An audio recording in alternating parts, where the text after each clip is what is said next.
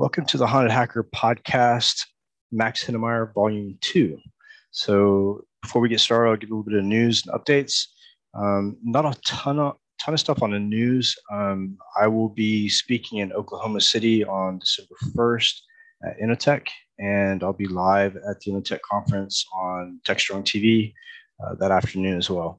Um, next month, I'll be speaking for the US uh, DHS ICE group um, across the US, uh, as well as a couple other uh, uh, speaking engagements that are coming up soon.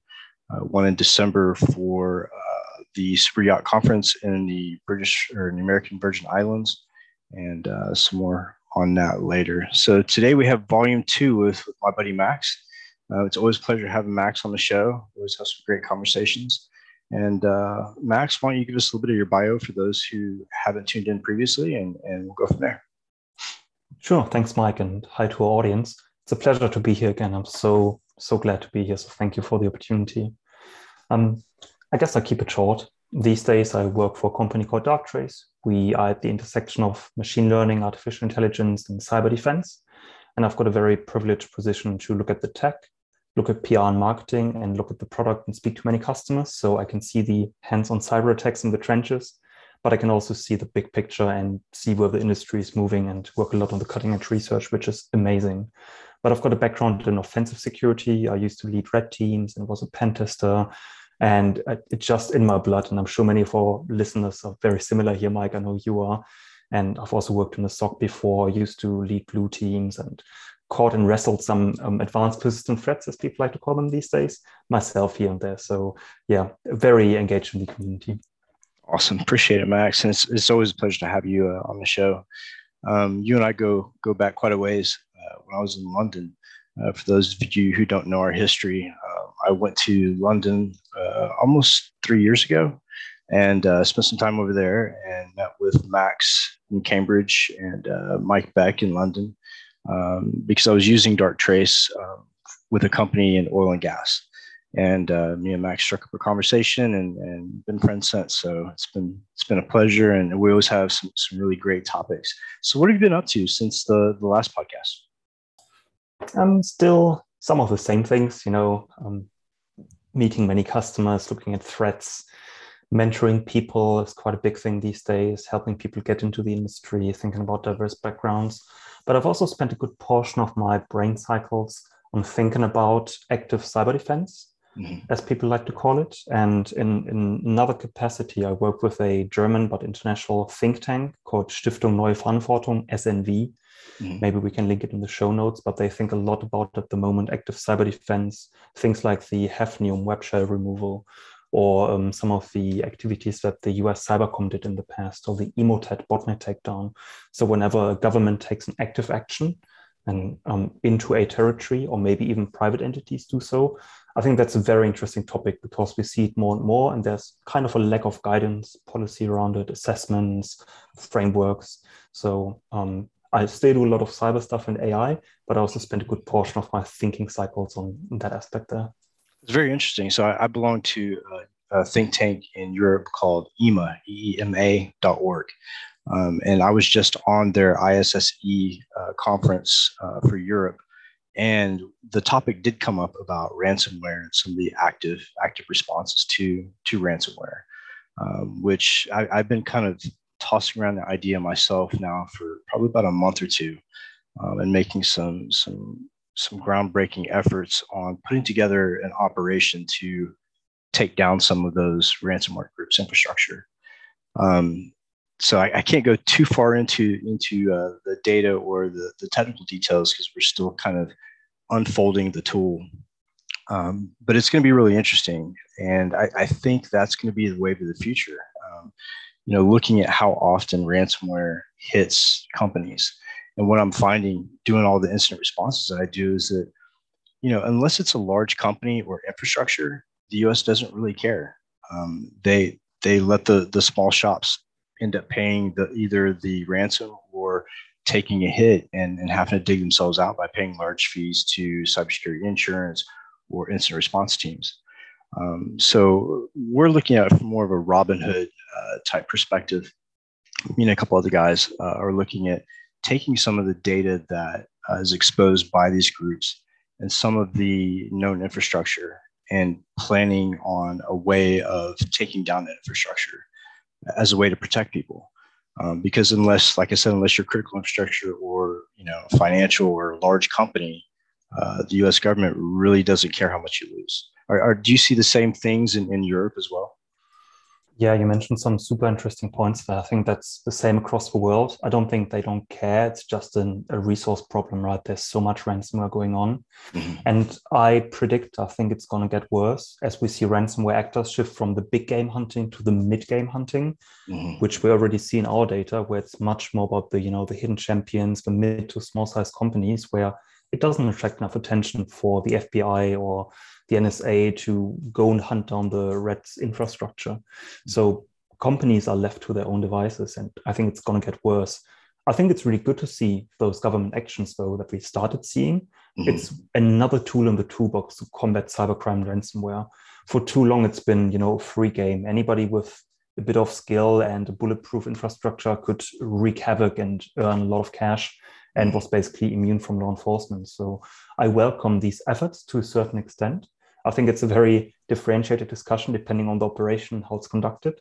Mm-hmm. But I think some of the things you highlighted or hinted at, Mike, um, with your crew, where you maybe collect that um, attackers' infrastructure information and maybe you bundle it and hand it to the right law enforcement right. agencies or you you find the vulnerable spots and you know you help weaponize those or whatever you plan there i don't want you to spill beans but i think there are really good things that even private or non-government entities can do to help that fight i even thought about almost like a bug bounty but for malicious infrastructure let's say you get your hands on REvil's command control server mm. um, hand it out to a closed bug bounty program where you know trusted and background checked hackers can apply and they rip it apart and look for potential ways to break into other similar infrastructure and then the money comes from law enforcement agencies for example i'm just exactly. making this up as i speak but i think there's a lot the industry is exploring at the moment where we can prot and attack um, reds or attackers infrastructure i think it's really important um, you know I, I recently saw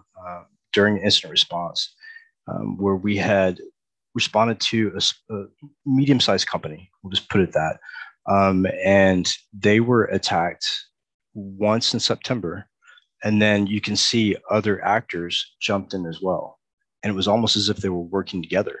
But the funny thing was, was they weren't necessarily only after money; it was also information. Um, but this had to do with a transport type company. So part of infrastructure. Um, it, it jumped up onto the FBI radar.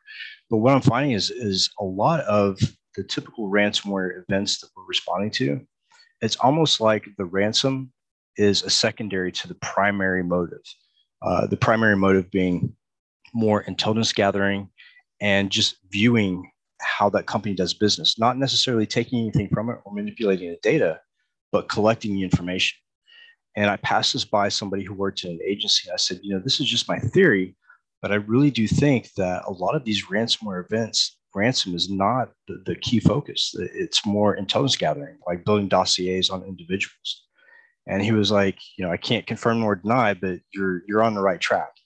Um, so that's that's what got us going on this is the fact that there are so many ransomware events, and a lot of them are starting to migrate into not only encrypting hard drives or shared drives or servers, it's also going as far as going to the nimbles and to the backups, um, rendering them useless.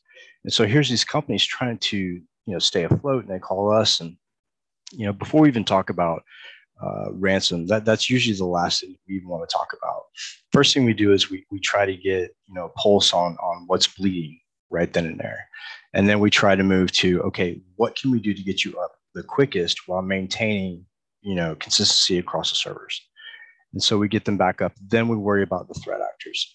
Um, but the funny thing is, is, a lot of these threat actors are sharing the same entry points. And you'll see the smaller groups go in and start building their launch pad for other attacks, as well as you know setting up ransoms. But the big APT groups that end up coming in, you don't see them move very much. You see them drifting in and out of the network, but it's more like they're hitting the share drives looking for personal information or for you know individual views. Um, do you see that a lot in in, in Europe as well? I, am pretty sure it's probably global, right? Yeah, I, I would agree. It's it's you mentioned so many interesting points there. Um, it's really hard to say these days what the actual motivation is in an attack, or sometimes even to separate threat actors in a mm. single incident.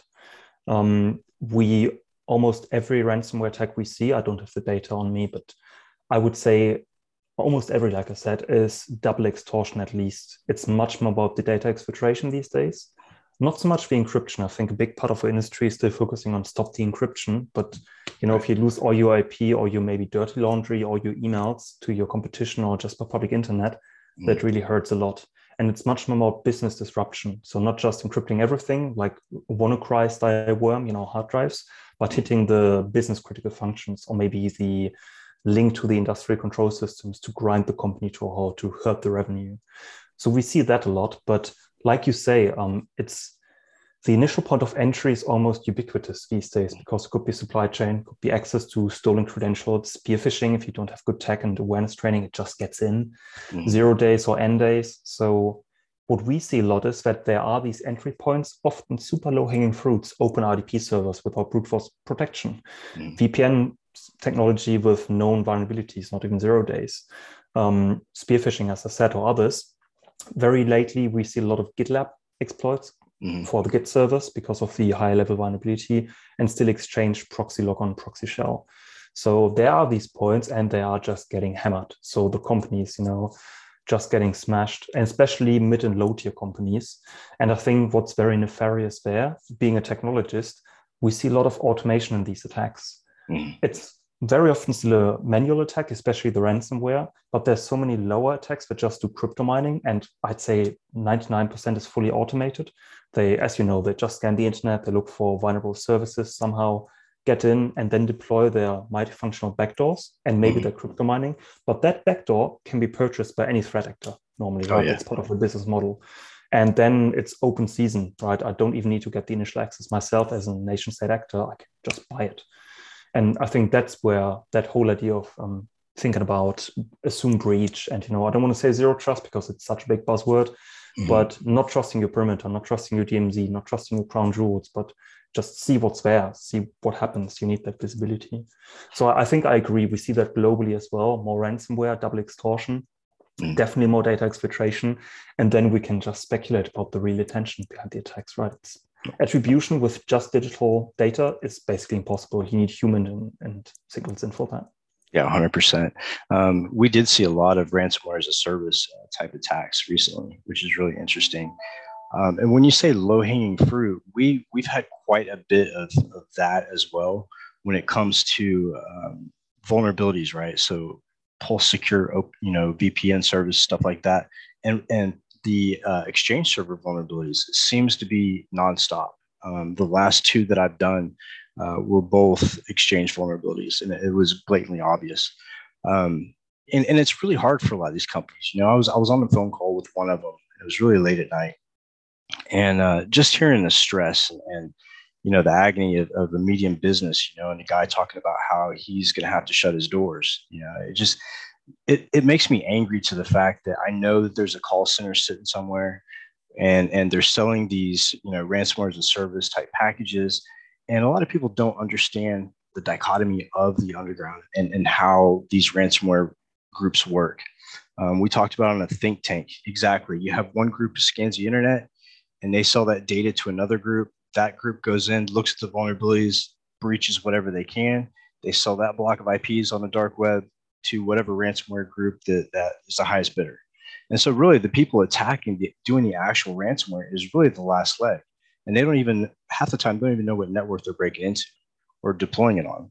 Um, and it just, it's become such a commoditized environment where you know these people are, are high movers within financial sectors you know bitcoin um, all the all types of uh, cryptocurrency which brings up another good point that you brought up about um, the us government going after uh, bitcoin. We saw that with uh, the last big uh, breach. And it kind of made me question how secure is cryptocurrency if the fbi is able to go and grab wallets? Yeah, it's it's a really good point. And just taking one step back from from um, the Bitcoin discussion for a second, because what you mentioned before, I think, is what few people realize, right? I mean, you and me, we have the luxury to see the red side, attacker side, and we also did incident response. We feel the agony, like you say. Mm. But for the attackers, it's just a job. It's completely faceless. They just move from target to target, and they cause so much grief and harm. And I still see many people in our industry say we need more cybersecurity experts and more incident response. And that is true, but that's not the way out of this, right? right? For, there's so many victims. How many Mikes and how many of our listeners that are experts are there to you know cover that ground? Simply not enough. So when we think about active cyber defense, we I mentioned earlier, I think Hafnium, the web shell removal, of the mm. Emotet takedown, and just from an academic perspective, even just standing up a honeypot that looks like, you know, um, an interesting system could be considered active cyber defense because you lure somebody on your ground. You might be operating in gray or red territory there, which I'm sure you and me agree is quite risk-free to a certain extent, but still you do something outside your own space. And I think what's so interesting with the current discussions and what we see being conducted by governments is that this is maybe an efficient tool, you know, some of these operations, these active cyber defenses, because there are too many companies and too little defenders. It's not scaling at all. So maybe there is a point to be made about helping them if they can't help themselves, remove that web shell, help them patch a vulnerability. Mm. I'm not saying pro or con, but I think we need to think about scalable solutions here and just throwing more people at it won't help. You know me, I'm, I'm a huge fan of technology and machine learning. Mm. And I think there's something to be said about aggressive automation and defense from many different angles um, to scale out that that defensive layer. But I also think government-led active cyber defense can be another solution, but it's never going to be unilateral, right? We need right. better. Re- it can't be a replacement. Active cyber defense can't be a replacement for organizational resilience. I'm trying to say. Yeah. Um, I think it needs to come from all sides and angles. And then, sorry for hogging so much speaking time. I always love listening to you, but you mm. sparked so many ideas there. Um, the Bitcoin discussion is also very interesting because it is it is so speculative, right? Whenever I hear people say I invested in this crypto, I think you're speculating. You, you, know, nobody has an idea how this actually works or who's pulling the strings or what the real model behind it is. And like you say, if the FBI can seize wallets one way or another, mm. can you trust it? I'm, I'm not trying to dump or shorten a Bitcoin price or anything. Of course, I won't but it is um, even as somebody who lives and breathes crypto and cyber it is very complex and very intransparent. And tying it back to our ransomware discussion we see and always have seen actors shift to monero as maybe a more bulletproof technology and even more privacy and anonymous conscious. Mm. so i think again these efforts of seizing um, bitcoin wallets that's awesome obviously and trying to impose sanction for bad behaving players in the DeFi market is good but it's a whack-a-mole game more or less at the moment because there's so many cryptos and so many ways to shift this. Even NFTs, non-fungible tokens, could be used to launder that money, right? If you wanted to. Exactly, exactly. And it, you know, it's funny about Bitcoin is you know to watch Bitcoin currency and, and the value. I think an important key factor to watch is people like Elon Musk. Elon Musk directly affects cryptocurrency, and I don't know what kind of cadence or, or, or what kind of uh, program he has set aside, like following, you know, when he dumps money into Bitcoin, when he pulls it out. Um, but you see him do that all the time. He'll load up money and dump it into Bitcoin. The value will go up, and then he'll yank it out and put it in some, something else. It's really interesting to watch how that market fluctuates. It's so volatile. Um, but with uh, you know the security of, of Bitcoin and cryptocurrency, um, it brings it brings up a bunch of questions, right? So, like you said, if the FBI can get a hold of Bitcoin wallets, I mean, how secure is it really? And we saw this when, let's say, Tor came out, and you know everybody was using it to mask themselves on VPN and, and really, you know, get that anonymity. But the next thing you saw was the FBI bringing together some technology and building uh, exit nodes. Uh, so that anonymity, when you know breaking the law or doing things on the dark web, that anonymity was slimmed down. And I wonder if that's the same method and the same operandus uh, that they're using for cryptocurrency. Yeah, I think you're making a really good point there. I don't know what they do in terms of crypto. I would imagine it's collaboration between clever tech that's under lock and key and collaboration with the crypto exchanges or middle people, you know, it's humans and technology. Mm. But the super important point you're making is if there is a platform that a lot of people use for offensive purposes, whatever that might be, could be Tor, could be Telegram channels, could be um, encrypted iPhones, you know, whatever it is, there's a lot of attention from law enforcement and governments, which means they're probably trying to backdoor it, not not the iPhone, of course, but you know, they're trying to get some form of access one way or another. Mm-hmm. And that's why there's always the argument in ethical hacking circles or, you know, in people walking the gray line do I use these big, known, secure services that are closely watched by law enforcement, or do I create my own if I got the tech capabilities? Because I can be sure it's likely not going to be as heavily in the focus of people. What I get concerned about is exactly what you say for cryptocurrencies. They're so volatile. And I think if you got the money like Musk and it's speculation for you, it's your fun money, that's that's okay. Everybody can decide that for themselves. I get concerned when I, I had that a few years ago. I was flying from Frankfurt Airport and I mm. sat down to have lunch. And opposite me sat down a um, somebody who works on the airplane, you know, just hands out food and one of one of the flying assistants. And he started educating me. He didn't know what I do, educating me on what crypto to buy and how to invest. And I thought, well, maybe you got all the tech knowledge, but it's not your line of work. And I guess you're just speculating and don't really understand what's going on there. And that really concerns me because there's so many people in over their heads, I guess, mm-hmm. where there are market forces at work that are really not predictable. And yeah, it could just be burned overnight. Plus the security, right? As a security practitioner, how do you keep your wallet safe? Does does you know your non-tech friends, maybe some people in your family, your extended aunts and um, uncles that are in their 60s do they really know how to secure their bitcoin wallet? Or even or if they don't do they trust the bitcoin exchange or the crypto exchange to do it? And we've seen how many attacks there have been against these crypto exchanges. And it's kind of the same with nfts i like to compare the two. When you buy digital art with non-fungible tokens it's mm. also just a piece of software that you keep in a wallet. And that's become so mainstream that again i'm i'm concerned that people mainstream people are not quite um, savvy enough to keep these things digitally secure in many cases. I mean, if you look at if you look at the history of computing and online computing, uh, to rely on the users, everyday users, to be able to secure their platforms, you know, to any kind of degree, is wishful thinking. Um, and when you look at you know the different financial systems, they've all been under attack since the beginning. Um, chips and Fedwire. Um, everybody's wanted to get into those two systems forever. Um, and I think back in the, I want to say late 70s, early 80s, uh, Russian group actually got into one of them. Um, but yeah, I mean, relying on cryptocurrency, I think the government, US government really pushes cryptocurrency a lot. Uh, just recently, it's, it's really been interesting. Um, and a lot more places are taking cryptocurrency here in the US. Uh, and I think a lot of that started during the pandemic when I know in London, when I was there, um, there were stores that were not accepting cash whatsoever. Now they would take Bitcoin and they would take PayPal or cards, but they would not take cash. Uh, and I remember back probably late 90s, um, a conspiracy theory that, that caught wind on the internet and, and people were like, oh no, uh, the fact of a cashless society. Um, that was the biggest fear back then. But now it's like the world is embracing it, you know, so that, that conspiracy theory is no longer a theory, it's, it's becoming true.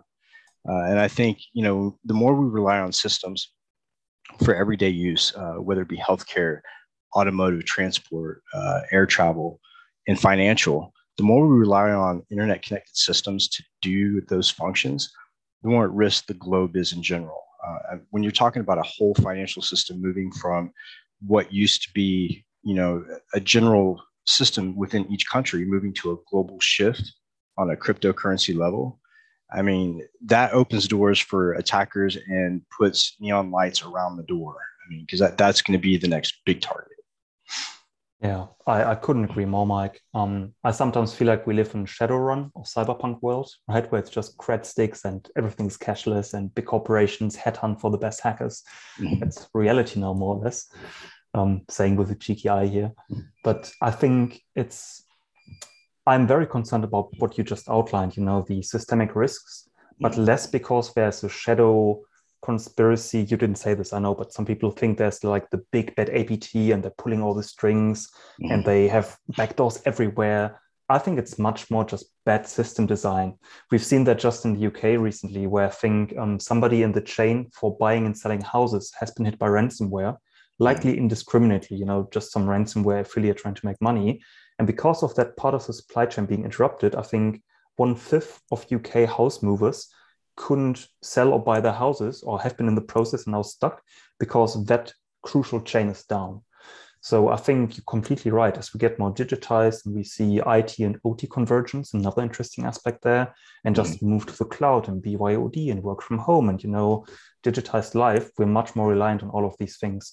Maybe not so much for critical like you know um, keeping somebody alive in hospital. That is true mm-hmm. as well. But the everyday conveniences, pupils and students being able to do remote learning, having being able to sell your house, getting um, your cash out of an ATM that's what impacts quality of life besides the critical events that we hear about sometimes so, yeah, yeah absolutely.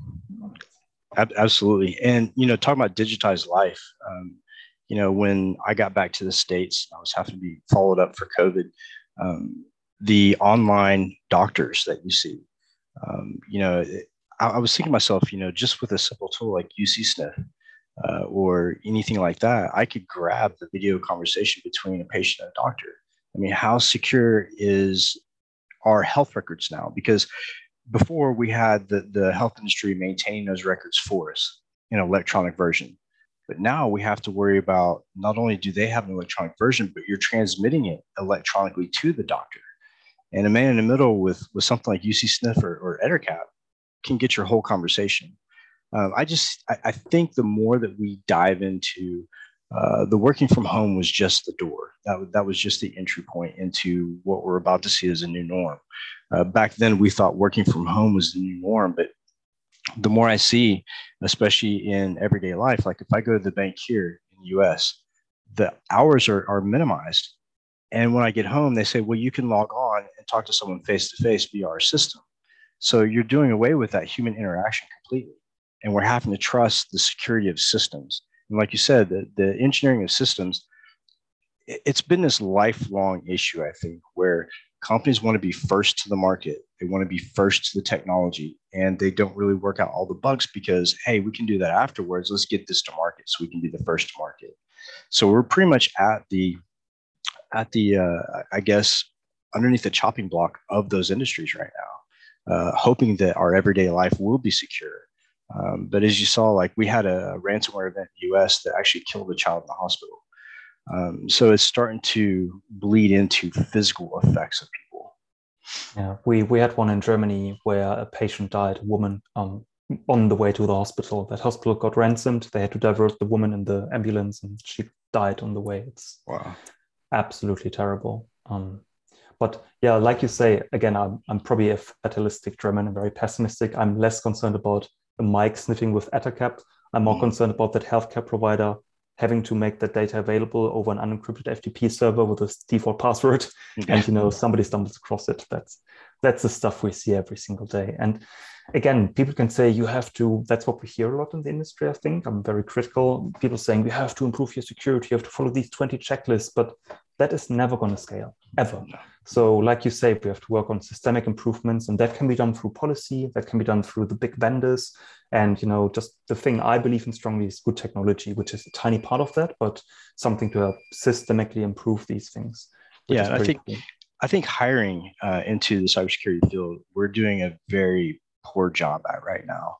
Um, we keep advertising this this skills gap, but when I look at different organizations, I, I, I try to get on the different job boards and just look at how they're posting entry level jobs. And when they're posting an entry level job for somebody who needs five years experience for the entry level job, we're cutting ourselves out of potential employees, potential good employees that may not have the traditional cybersecurity background. Um, and me and Kevin Thomas talked about this as well. You know, when you're in college, you take history, math, music, literature, all this stuff to get a, a degree that says, hey, he's reached this level of education. In cybersecurity, it's not like that. You take one specific course, and usually it's vendor specific. You get that certification. Oh, you're, you're ace. You're good to go. Why not have a cybersecurity program where you have to learn all the different principles? Plus, you got to have, you know, your history, your math, your English, let's go back to a collegiate way of, of training people. And that way, bringing them into the workforce well rounded instead of, oh, yeah, I know Azure, but I don't know how to defend anything. You know, that, that I think that's where we're failing. Yeah, I I think I agree to a certain extent on that. Um, and I've got a quite a strong view on I don't think you said we should train people earlier. I think you said we need to focus more on how we train, right? Not vendor courses, but like proper and, cybersecurity essentials. And early as well, because the kids yeah. nowadays have the, the technical ability to run an iPad at two years old. Why not start training them in elementary school on safe computing and cyber defense? Yeah, I, I'm in two minds about this. On the one hand, I think that's what needs to happen at the moment because the world is big and scary and bad. On the other hand, I'd like my kids rather to think about becoming an astronaut or solving cancer and not worry about cybersecurity. So I'd rather, again, I'm i am very strong technologist head here. I said it a few times. So sorry for the strong views here to our audience, but I'd rather have us try to iron out these problems on another level where it might be technology or governments or you know mm. cross um, vendor collaboration or better standards than having our kids having to learn cybersecurity as a mandatory thing from the early age on. I don't think that's healthy, um, really. But I agree it would be necessary at the moment because mm. there's no other way around it at the moment. Um, but you make a, such an interesting point there about diversity. And I think the skill gap in quotes here for the folks mm. just listening and not seeing us um, is very much self made.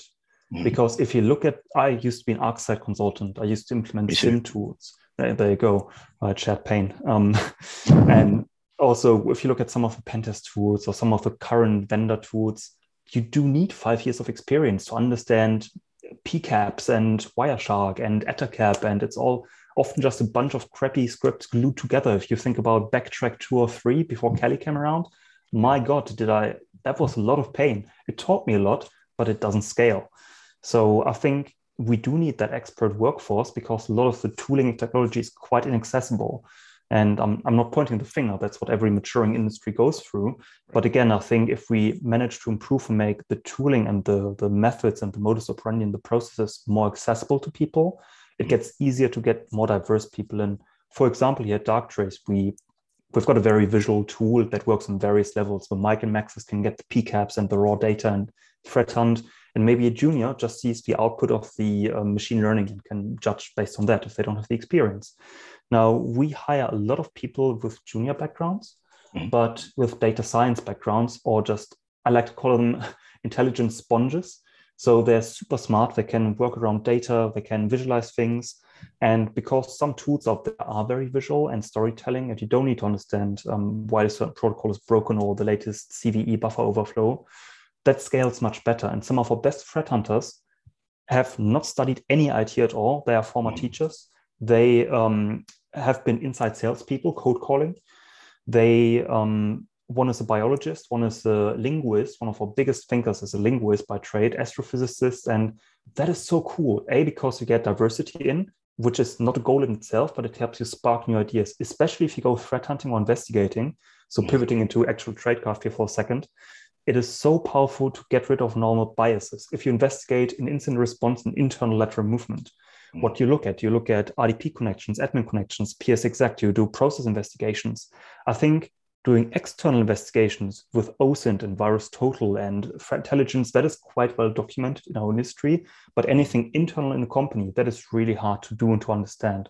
So seeing how some of my junior threat hunters, you know, thanks to powerful tools, obviously, do these investigations and the ideas they have and the, the new um, thought inputs they bring in is just amazing. Everybody benefits from that. Plus, of course, besides the corporate perspective and the victim's perspective of having good investigations, for that person to join a growing industry and get presented with great challenges when they maybe didn't get the traction in their home industry or their home um, segment, that that is just amazing from every perspective. It's not always that great, obviously, you know, but um, it's been a really pleasant experience hiring people with diverse backgrounds for us.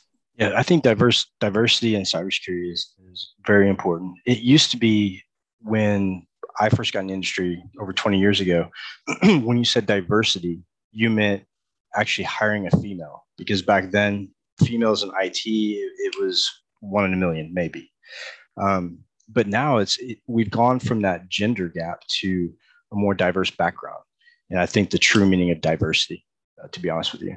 Um, but back when we were trying to implement females into IT and cybersecurity, I, I said it was always important to get to get both views from a male and a female perspective.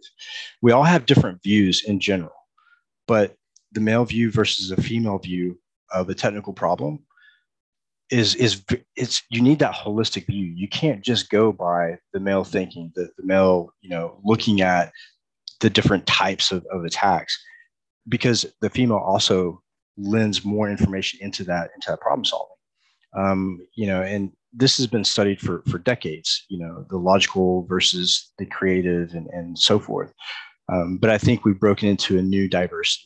I think it's really exciting for for everybody because no longer are we saying okay you don't have an it background we can't hire you. Now we're saying oh wait a minute you, you know you went to med school. You know about how viruses work and how the body works here's the network look at the ethernet cable as an artery exactly look at the cpu as a brain um, that same type of thinking, I try to relate that to, to the people who work on my blue team. Um, try to break it down into different ways of looking at things, uh, not just ones and zeros, but you know, in life in general. And a lot of cybersecurity can be related to the medical field, can be related to you know academia. Um, there's there's several ways to explain it. It's so powerful and so interesting again because I didn't even think about male and female when I started speaking about diversity you know because we we hire the people who are most fit for the job. We don't even care about gender male female anything in between. It doesn't matter because right. everybody brings their unique perspective to the table. So yeah the of course there's the gender non-binary there's the background and your experience. Mm. um, but i found it very fascinating that people with no it background not just no security background but no it background can do really really well mm. and um, like you say especially in blue teaming when you want somebody any anywhere as an employee or team member you want somebody who's dedicated focused hardworking and when you find somebody who's cross-disciplined who takes the leap of faith to look at a different industry for whatever reason mm-hmm. they're often highly interested some of our really good developers don't have a development background but they have a creative way of looking at the problem combining interface design with um, structural thinking and you know talk to different teams and it is it is very powerful. Yeah, it's it's a good challenge too. I think that a lot of people lack that challenge in different industries and they come to our industry because we create that challenge. That that challenge is, is residual. Um, recently i went to alyssa knight's company knight Ink media and she said you know after my podcast she, she we got in contact she said uh, i want you to come work for me and do screenplay writing i've never written screenplay in my entire life it was a challenge though so i took it i was like sure i'll take it I learned so much just just by listening to her and, and some of the tools that she put in front of me, and finished my first screenplay.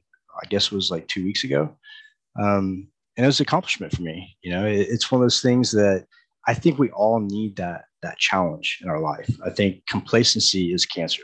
Um, you get complacent and you get you know into the routine of oh i'm just going to work to make a paycheck and I think that actually shortens your life. I think the challenges that are put in front of me actually keep me going and keep me interested and thirsty for more. It is purpose, right? And Alyssa does some really good stuff. So it's it's amazing to see you two work together on various things.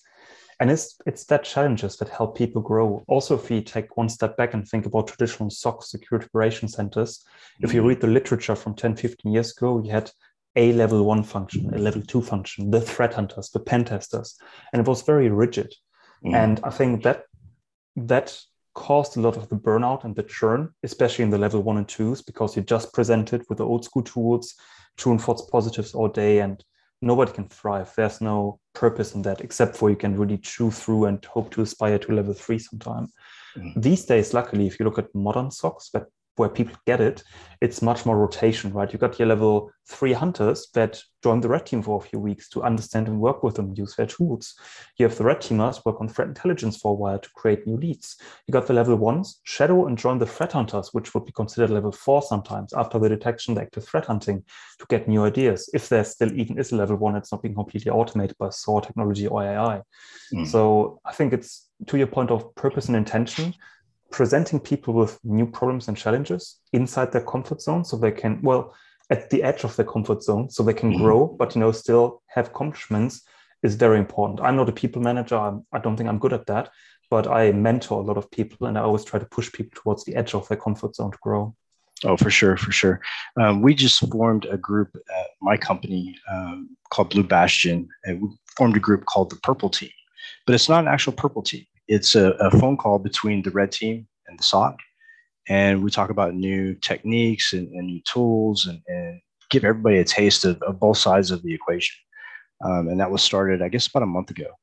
But what's really interesting at Blue Bastion Ideal Integration is the fact that when I went to work there, I was I was brought on by Luke McOmie, Pyro, and I, I took the job based on our relationship because I always respected Luke and, and he does phenomenal work. And I got to the the company and I, I just made it made it clear that I didn't want to do just one thing. And so they opened up everything. Not only do I do blue team, but manage blue team and then red team and, and work on pen test and, and do all kinds of, of really neat things that I wouldn't normally do in a company that was started, you know, let's say if I would have done this 10 years ago, I would not have had the opportunity because most of the time those were separate companies, if not completely separate groups. Um, and I think that we're seeing a lot of that convergence in the industry as well. The only problem that I see with that new convergence, and sometimes it makes it difficult, is the platforms. So when we have a SOC one, you know, a, a very new junior analyst come in, and they're getting alerts from like let's say a SOAR platform or from Carbon Black, um, and the you know they're looking at the alerts. All the alerts are broken down and all the data is given, so they're left with okay, I, I get this alert, but what do I add to it? I mean, it's all here, and a lot of the customers get the same response too. Is I feel like you're copy and pasting these these alerts, and we're like, well, to an extent, yes, because all of that is being done on the front side. On the back side, we're verifying and looking for more traces. Um, but a lot of the industry is not ready for that. Um, and I, I don't know why that is. I think that, and this is my theory, is that a lot of the platforms, you know, excluding Darktrace and some other, you know, advanced platforms, they haven't really changed that much. Yes, the bells and whistles may have changed, but the operations and the data that's presented has not changed. It is, yeah. I, I completely agree that vendors getting complacent and mm-hmm. stale a bit, and everybody can go into that trap, obviously. I'm glad to work at this place here, Darktrace, because we are all about innovation. I don't want to, you know, go into a rant about how much we innovate, but that is what we do use machine learning, cutting edge tech, and apply it to cyber. Mm. And it's, yeah, it's it's hard to justify your level one job sometimes, right? Especially if you work as an MSSP, either internal or external. I have this mental model of a detection pipeline where if you want to detect a cyber attack in monitoring, A, you have to have some evidence, you have to have a log somewhere. That mm. log needs to go through a detection system, an EDR, an NDR, whatever, and create meaningful detection. And then the next step is that detection needs to get in front of human eyes. So the next filter becomes the human, right? Does that human triage that correctly and do they escalate? If they escalate, are the correct levels and actions taken in appropriate time? And then does the incident response team come? And I think as an industry, maybe 10 years ago, we struggled getting the right data in the first place, right telemetry, right? That's why SIEMs were so big and the big data crake and getting it everywhere. Now we understand that's not the way forward. You need to be smart monitoring, not monitor everything at once. And I think we really shift the problem then to you have to have the right detections, right? I use the right use cases and try to engineer them correctly and the right thresholds. And I think with smart tech, we've gone past that. I think we're pretty good at detecting attacks. I think the biggest challenge is now the human layer where you need to get in front of a smart decision maker and they need to take the right action. And that, of course, where the level one job previously was to look at the detection, triage, and escalate. That is via good tools mostly done because the context is there, the correlation is there. I could say XDR tries to move towards that, but I don't want to dabble into buzzword territory here. Mm-hmm. But I think it becomes difficult for new people in the industry to add value on top of that.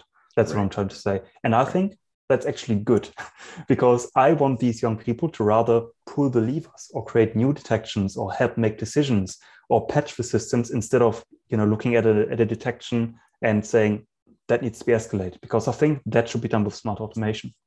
Right, I, I totally agree. Uh, we recently had a pen test, an internal pen test, and uh, one of my uh, SOC ones I promoted to a SOC two was the first one to catch it, and everybody was like, "Well, you know," the red team said, "Well, we've been doing this for a couple days now." I said, but you don't understand the, the, the monumental milestone this is because let's talk about containment. Let's talk about identification of a breach. We're talking 290 days in most cases before someone even knows they're being breached. She caught it in two days. So to me, that that's a win. That's a win. Um, and and you're right. I think it forces the the more advanced platforms we have now that, that do that tier one triage. I think it forces the analyst to think on a different level and try to add value. Um, and so what I've done is is kind of put together this this idea within the team that yes, those those alerts that come in are very important. But when let's say Carbon Black, when Carbon Black tells you to blacklist that IP is blacklisted and it, alert, alerts you to that, why is it blacklisted? What what what other platforms out there are reporting this this reputational uh, glitch? Um, put more into it. You know, add your own touch to it. And so we've we've gotten more in the, in the routine of narrating those alerts on a personal level, other than taking machine output and throwing it to the client. And I think that helps a lot too, because now with with a lot of the advanced platforms, they're almost cutting your client communication down by the by the alerts they create. Um, so I, I continuously want them to add a personal touch to it because I don't want to become a shop that gives machine output to the client.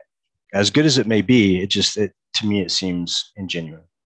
Yeah, it's it's super interesting that you say that. We have something at Darktrace called the AI analyst mm-hmm. that automates the level one and two triage. It doesn't just it Darktrace creates a lot of um, point in time detections, interesting anomalies, Mike sending an unusual amount of data to a rare domain on the internet. And the AI analyst constantly triages over these point in time detections, the initial leads, and then creates a narrative and puts them together and adds context. So basically what a level one or two would do, right? They they put it together into an incident from point in time detections to an incident. And when we do trials, so-called proof of values, we come into new environments, learn for five days, and then present the prospect or customer with incidents from their environment. And in a lot of cases, well, in the past, that used to be a bit human driven, where of course Darktrace mm. detects these things. And then we take a look and we say, well, these are the most interesting ones, so focus on those. Now the AI analyst does such a good job that there's not much to add, right? Our analysts look at the AI analyst incidents and think, yeah, well, pick these three out of the five a week and go with them because they're all interesting. So I still think that's a good thing, but I can mm. definitely see where, as a service industry or as service providers, there might be a struggle. And also on the point of good tools in general, I I think there's a lot of tools out there mm. that do a lot of automation. Where a lot of tools fall short, though, is on transparency. That what I mean by this is it's great if somebody, some EDR presents you with a big incident, but if you try to scratch the surface, where did the data come from? How did you alert on this? What is the detection engineering behind it? Show me the raw logs. In many cases, you can't do this. So maybe that's good for level one because they can just take that alert and give it to the client. But if you need to pull the strings, if you want to threat hunt on this, if you want to instant response, if the Mikes and Maxes come in, then we need the layers below that, right? The layers on below the pyramid. And often that's not possible because it's just pre-chewed and take it or leave it. Yeah. So that was my rant for for the evening. Yeah, my my my first impression of Darktrace, um, I have to say I was a skeptic at first, and you know when I saw the the 3D interface and the the UI, I thought, okay, th- this can't be for real. Um, and then I got into the advanced data search. And to me, you know, from my background, and not everybody's the same, but from my background, I could have done away with the user interface and went straight to the data because the data was there, everything was there. Um, and any kind of platform like that, you try to criticize, there's always data to back it up. And Darktrace is so smart when it comes to not sending alerts. I hate I hate the word alert, and I hate the red, green, yellow, orange, all that nonsense. But when it's sending you information, all the information is, is tightly packaged. But when you get into the advanced search, it's all there, even the PCAPs, um, which I think is phenomenal. Uh, you know, I'd, I'd love to take a look at the AI analyst uh, portion of, of, Dark, of Darktrace now. Um, to me, that that's super exciting because I think that's where we're going to go as an industry is learning to automate more on the detection side. Um, I do I do agree with you. I think that human the human factor has to be involved, not only for creative searches, but also for some of the problem solving, um, and being able to look at things from an attacker's point of view. Because as much as we train AI, we can't train AI to think with that gray streak. Um, it's either black or white. and so I think that we need to, you know, focus on that as well. But diversity is key, and you know, I, try to include that on my podcast. Um, I've had uh, groups like uh, Blacks in Cybersecurity um, and some other groups that were the, you know, the diversity in the in the equation. But another thing I think we're failing at doing too is bringing some of this technology and, and some of this training to parts of the world that can't afford it or don't have the connection for it. Um, there are so many great minds in those countries that we're, we're wasting that talent. And I think if we make more of an effort as, a, as an industry to take this to the countries and the places that, that don't necessarily have this type of capability, we're doing all our, we're doing a, a, a great thing for the rest of the industry, I think. I, yeah, I couldn't agree more, Mike. It's, I was just thinking about that when you said diversity again.